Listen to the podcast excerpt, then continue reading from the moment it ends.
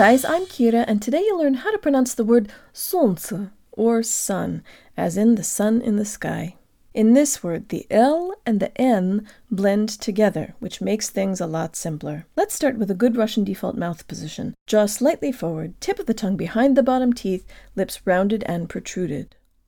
Солн, солн. Tell your brain the ye sounds like a schwa. Jo dank lips. Ц, ц. Now the whole thing. Jo dank lips.